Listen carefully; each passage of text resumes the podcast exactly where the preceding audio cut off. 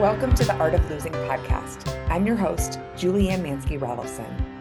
I cannot imagine a better way to kick off this show than to introduce you to my first guest, Laurel Braitman. Her stunningly beautiful memoir, What Looks Like Bravery An Epic Journey Through Loss to Love, is one of my favorite books, and I'm still pinching myself that she agreed to speak with me about it. Laurel is a writer, teacher, and secular clinical chaplain in training. She's the director of writing and storytelling at the Stanford School of Medicine's Medical Humanities and the Arts program, and the founder of Writing Medicine, a global community of writing healthcare professionals. As you'll hear in this conversation, Laurel is incredibly perceptive, warm, funny, and just absolutely delightful. So many points that she makes about the experience of loss in this conversation have stuck with me, and I know you're going to love her as much as I do. So, with no further ado, this is The Art of Losing with Laurel Braitman.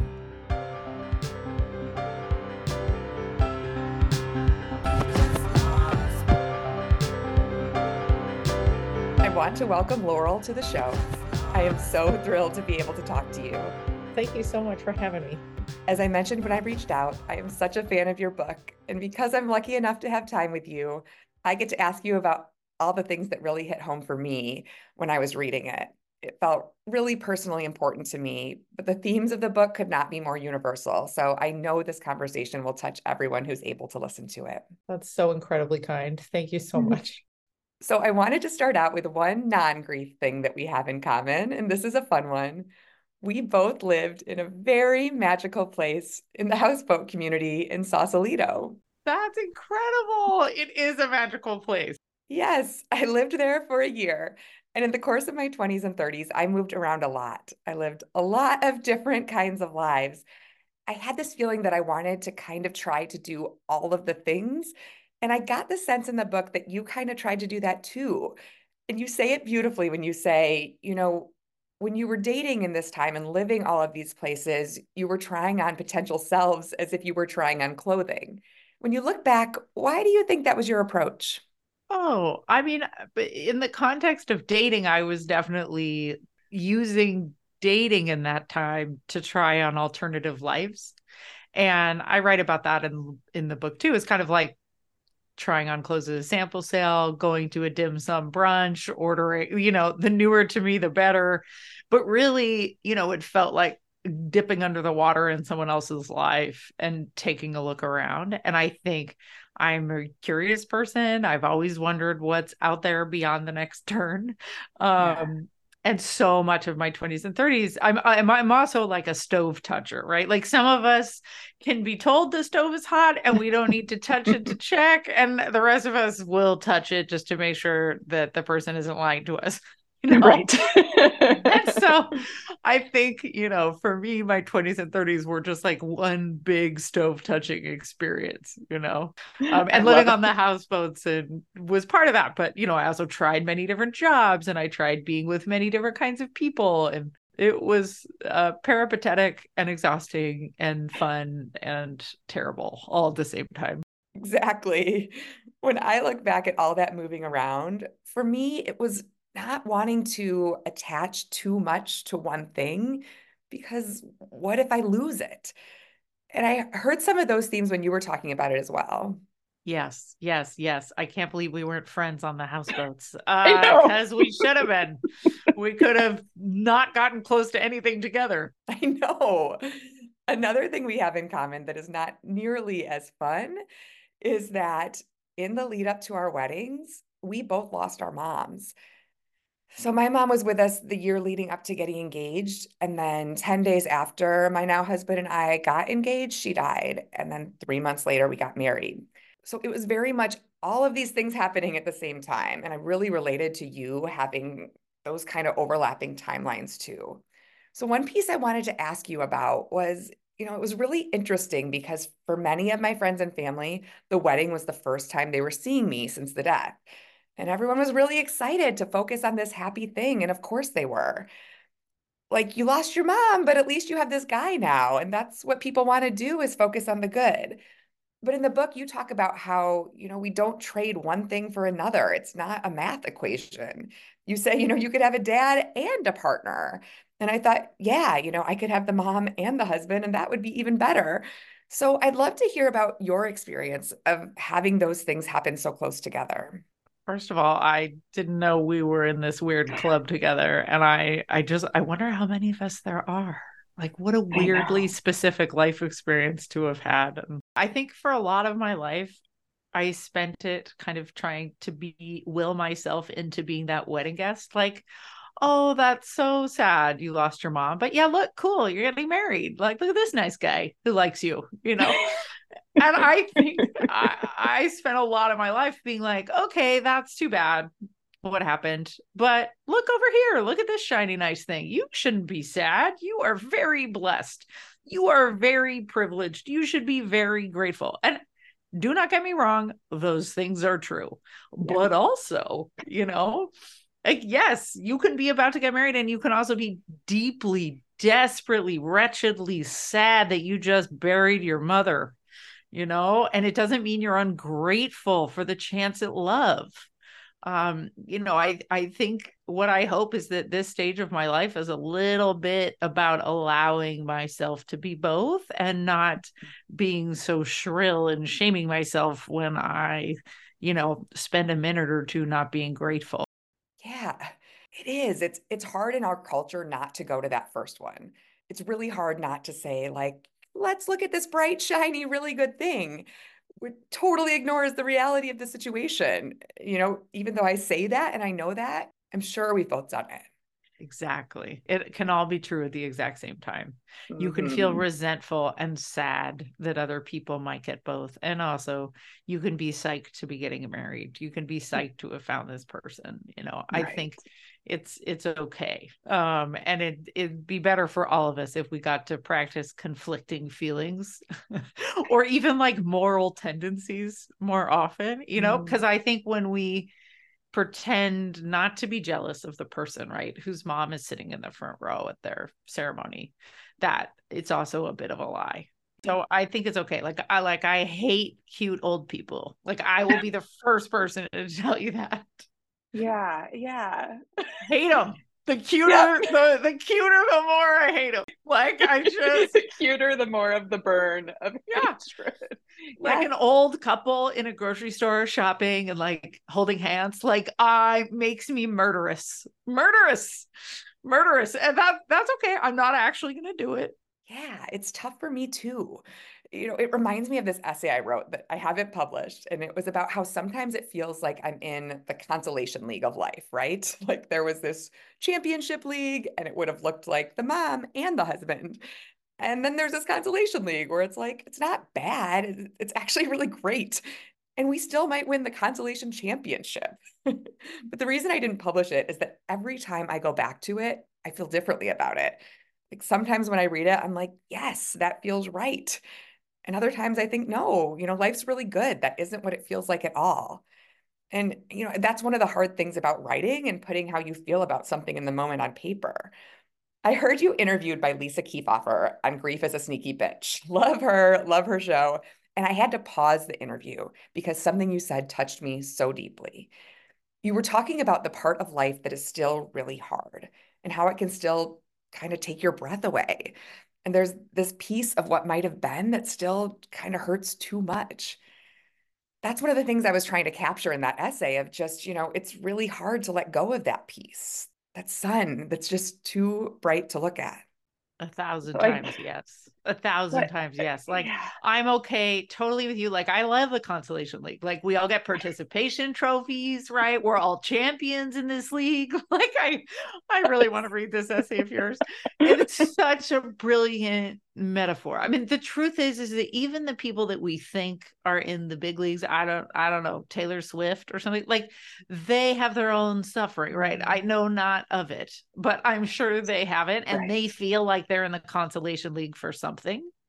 Like I don't think anyone feels like they've wanted everything at, or they just haven't lived long enough, you know? But so I actually think we're all here uh in the consolation league and uh, uh, yeah, it's it's the thinking about like oh what it it's the what if that yeah. always just I won't even let myself go yeah. there sometimes like like if I if I picture what what could have been exactly as you said then i then I'm undone. But if I concentrate on the present moment of like, hey, the sun's out, it's not that bad, you know, yeah. um, things things are okay. I just had a really good pizza, you know, like then it's all right. it's all right. Like it is. It's, it is. it's the thinking about the good stuff that could have been yeah. that slays me. Yes, that's gonna stay with me because you're right. You know, everyone has their own version of that. They do. They do. And, uh, you know, does that mean we need to have empathy for them? No. you know, I mean, not, not necessarily like some people's lives are much harder. Right. Like I don't, I, I think we all experience our own suffering much the same, but I would never say that I have suffered less than, than somebody else. You know, I think, or suffered more. Um, I, certainly there are scales of challenge and difficulty in this life and i would never want to say that you know all of our difficulties are equal but i do definitely think we've all been disappointed by life.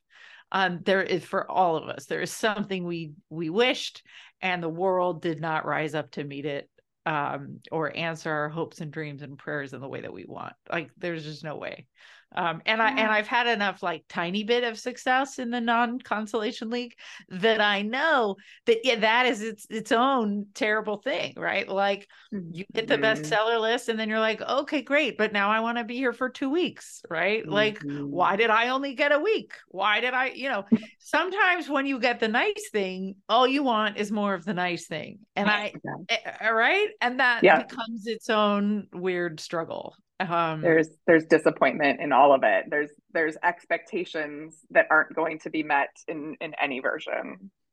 Yeah, yeah, I really do think like I have been, I've made more than I need financially, for example, and I have made much less than I need to get through the month at various times in my life. Mm-hmm. And the only big difference in my happiness and satisfaction, work life, uh, food, you know, rent, etc., is like when I can make like just a basic enough money amount of money to cover my worries you know like if yeah. the car breaks down and the carburetor goes or whatever like i have enough to fix it without needing to not eat cheese or something I can make my rent payment, etc. And I feel much the same as I do when I've made four times that. And I think the same is true for me for my emotional needs, weirdly, and and professional success. There's only a few moments of truly wonderful things that have kind of punctured the veil and made me feel really different. And even then, they don't last for that long. I feel like this is what all the meditators and like the smart Buddhists tell us to pay attention to, which I have not been able to. but when I look back at my life, right, and like I look at my general satisfaction and happiness and joy, the only things that have thrown me sideways have been loss. And the good stuff all kind of feels the same you know, to varying degrees. So I just try to remember that when I start to like poison myself with comparing myself to other people who I think have gotten it better, even if they are cute old people in the in the grocery store. yes, that is very helpful and interesting to think about the good things feeling the same and somehow the losses having different texture to them. There's a part of your book I love when a child brings up a past loss that's unrelated to the loss at hand. And I remember at first it throws you a little like, that's not what we're talking about right now. But then you realize he was right. And you write, every loss is all the losses, all at once. They're never separate, or at least that's how it feels. I totally agree with that because the way I experience all losses now is different. Like last month, you know, I lost something really valuable and it was financially valuable and, and really emotionally valuable. And I thought about you because in the book, you know, you describe losing material possessions too. I remember when I started to process the fact that the thing I lost was actually gone. One of the things I said to my husband was that, you know, I just didn't realize it was the last time I was going to see it. I just didn't know. And don't get me wrong, like, I'm not saying material losses are like people, but I really wanted to ask you, as someone who has experienced so many different types of losses, what can you say about the experience of losing material things? Well, first I will say I think losing material things can be like losing people. Mm. I really do uh, uh, mm-hmm. because mm-hmm. like people they are receptacles of memories and love. Yeah. And sometimes when you lose a person, you lose the memories attached to that person. You lose the information that they kept and held for you. You lose the ability to ask them questions, right? Like when you lose an object of emotional value, it you are sometimes losing the memories associated with that object. I think about that all the time because every once in a while I'll be going through a box and I see something and I haven't seen that thing in a while. And immediately when I pick up, you know, whatever this pencil is or cup or whatever, I am immediately transported into a memory that must have been in me, but I had no access to before without seeing that thing. So when mm-hmm. we lose objects, I do think we often lose the histories attached to them and mm-hmm. you know this intrinsically so i think when you lose something with which you have an emotional relationship you know and you are grieving all of the future times when you mm-hmm. won't pick up that thing or wear that thing and think about what you would if you'd had it and mm-hmm. you know i think about that a lot because uh, as you mentioned i now have almost no objects from my past and um i don't the scale at which I have lost access, you know, and, and also because I am a child of the before times when we had no internet, when we had no digital images. Um, I no longer, and because I've lost both my parents, I, I, there are giant swaths of my own history that I don't have access to, that I can't tell you about, that I can't fact check, and it makes me really sad. It does. Yeah. You know, it, it's also, and I, if people, this is somewhat of a spoiler, I suppose, for your listenership. Um, but it was a wildfire. And, you know, one thing that people said to us after the wildfire was, you know, oh, well, now you get to buy new things, you know, which is like often what people try to do after a death, right? They they immediately silver lining you, you know, which immediately silver lining you um or they like can't help well, themselves. They cannot help themselves. cannot help themselves. And right and we can see people doing it and we know why and they, it's coming from such a good place but it's also just like can't you just be in here and be uncomfortable with me for just a minute? Like that's actually less lonely than if you try to make me see the silver lining. Just sit in here with me knowing that you have no idea what to say and just tell me that um but yeah that that's how i feel about objects like i wish i hadn't had to buy any i don't want a new thing i wanted the old things yeah. and yeah. i think particularly those of us who are interested in loss or grief or have been marked by it in any way um, and I know this is true with children, you get especially more attached to the things that someone gave you or that you associate with someone else. And so it is a double loss. Like when you yeah. lose that thing that was extra special, meaningful to you because you know it's irreplaceable. Like I think those of us who have been marked by loss have an even stronger connection to stuff um, in many ways and not all stuff but definitely some stuff because it's a physical reminder a that you're still here. You're like oh i am touching this thing. I feel my itchy sweater. I am alive. Yes. you know yes. and also like when i touch something that someone i love touched who is no longer here i i I feel that in my very soul. And so when we lose those things, I do. Is it the same as a death? No, you know, but it is a loss that that activates that same thing inside of me. A hundred percent.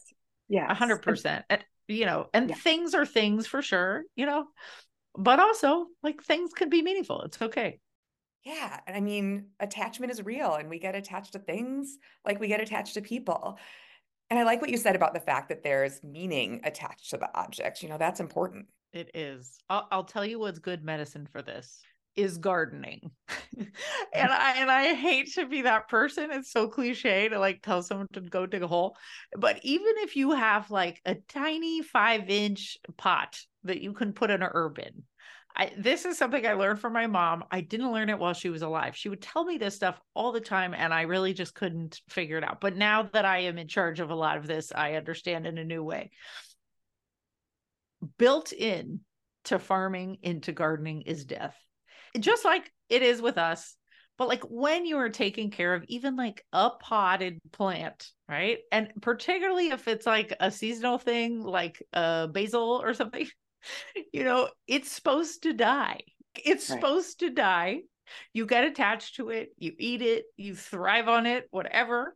and then it dies and then you start over and i feel like i can't even do dogs again yet like dogs are too hard like i love Mhm. dogs too much but you know what i can do is like kill a plant when it's time to come and start over. You know, Yes. like you rip out the old dead stuff and you put in the new stuff. And I, that is one place, like it has done more for, I'm a big proponent in therapy and ever, all the healing modalities. But I will tell you that, like, and sometimes stuff dies that you don't want to. Right now, just outside the door here, we have this olive tree that my mom and stepdad planted. And I, for I, God knows why, this is a Mm. 15 year old tree. It's suddenly dying. It started over the summer. I have no idea what's going on. It's gotten not too much water, it's gotten enough water. There's no reason for this tree to be dying and it's dying. Oh, no. And I just have to watch it die. I just have to watch it die. Every day it's a little more dead. This is a big tree and I it's right in front of the house. I have no control. Could I call out a tree expert and get them to inject some? I mean, maybe, but like we're not olive growers. This was like a kind of a silly tree. Like eh, I just have to sit here and watch it say its slow goodbye to life, you know, and then it will die and I will try to figure out what happened and I will plant something else there. And and I just that to me is like the best medicine when I feel despondent you know Yeah. that like i don't have enough things that have meaning in my life that i can touch that are older than you know seven years old Right. It's a way to grapple with the circle of life in a way that our culture just won't and doesn't. One thing I found really fascinating when working with clients is that often when we dig down, what is there, regardless of the reason they came to therapy, is death anxiety, right? It's the fact that we have to live with the knowledge that we're going to die. and There's nothing we can do about it. And people deal with that all different ways. In the book, you share that you used to name all of the things that could go wrong, just list them out. And you couldn't forget anything because if you did, that thing might happen you know, that was a way of managing death anxiety. and gardening feels like, you know, maybe a less stressful way of facing the fact that we're going to die and there's not much we can do about it. It- totally okay but can i ask you a question okay so and also that list i was doing when i was a kid i don't still do that list although maybe i should try it um, but I definitely was a child listing all the things that I thought, Yeah, you know, and it like the magical thinking of like if I just say it, it won't come true, you know. But tell me, I I'm gonna use this as a free therapeutic session.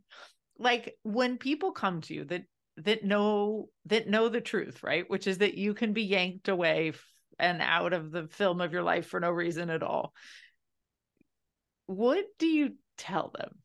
like do you just help them come up with their own coping mechanisms or do you have words of comfort that you tell people when they come to you and they're really suffering with death anxiety in like a straightforward way they're able to talk about I don't have the magic words.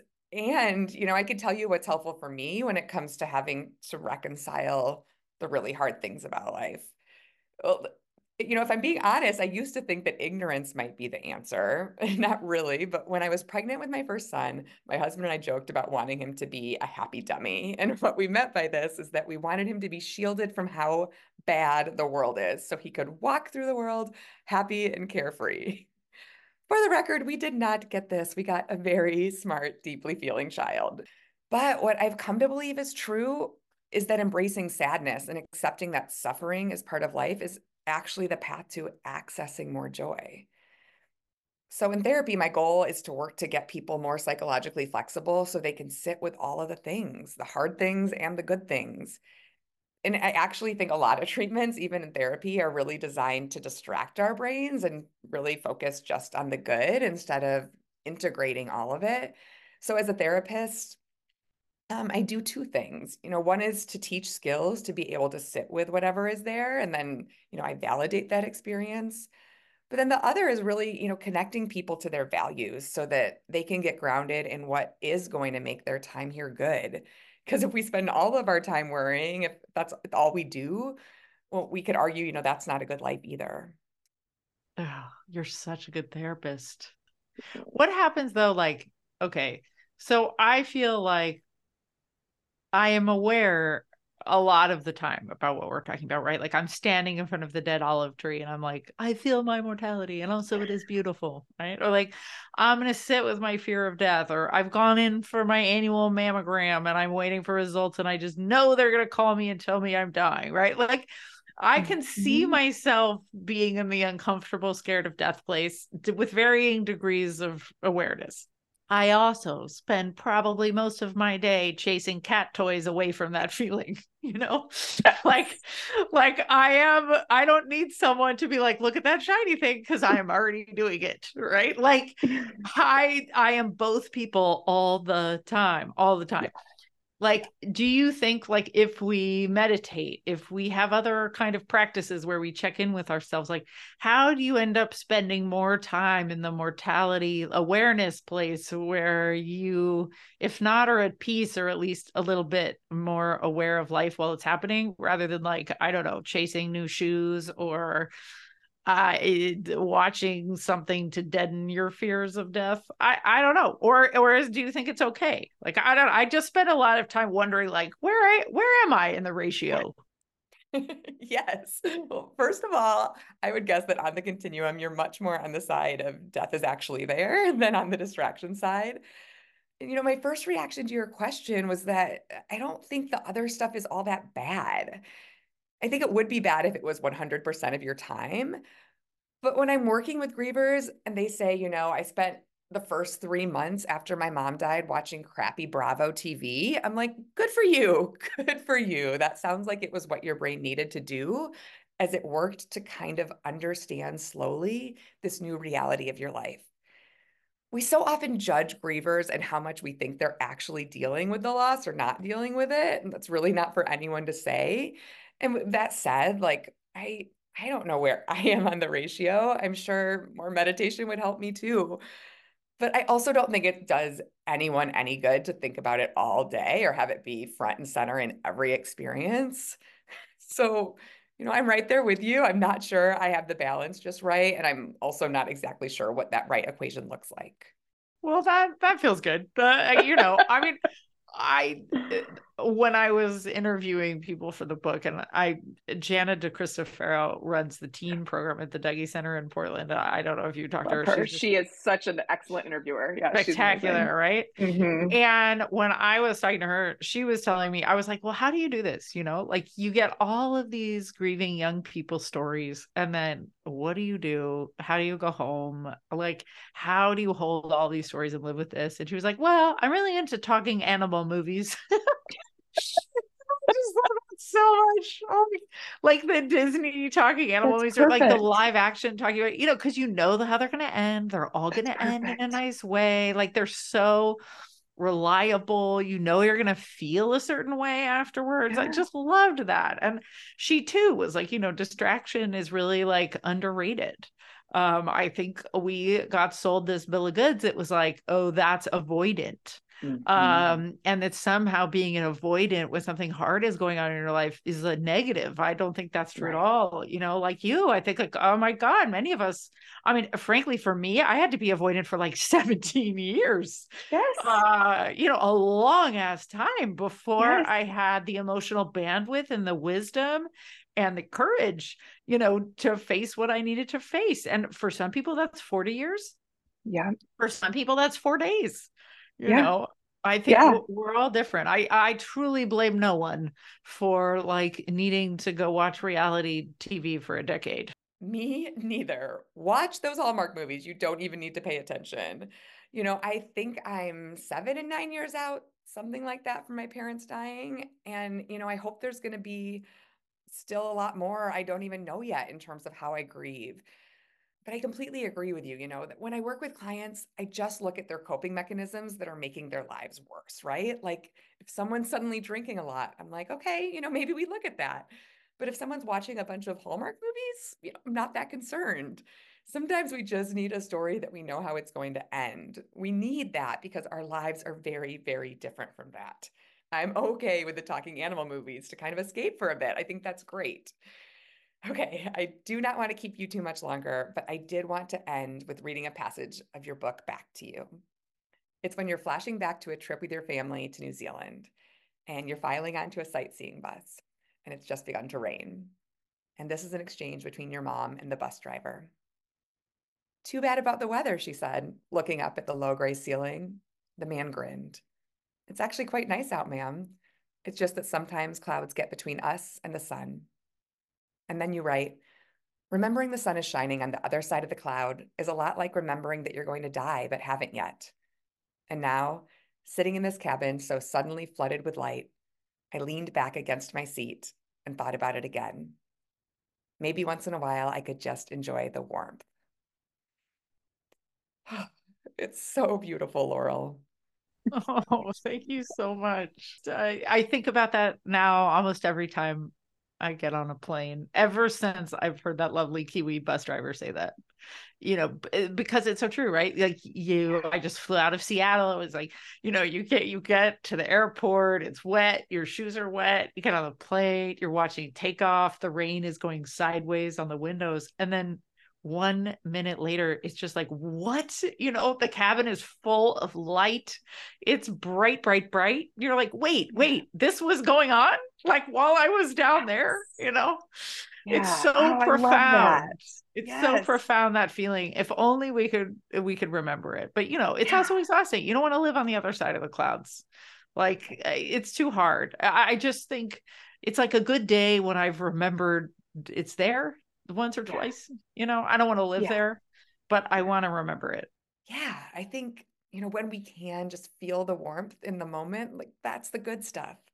But I'd be lying if I said there aren't a lot of days that I'm the one saying, too bad about the weather. But one of the beautiful things you communicate in the book is your parents' belief that there's more beauty in the world than horror. And my last question is that, you know, after all that you've been through, is that something you still believe?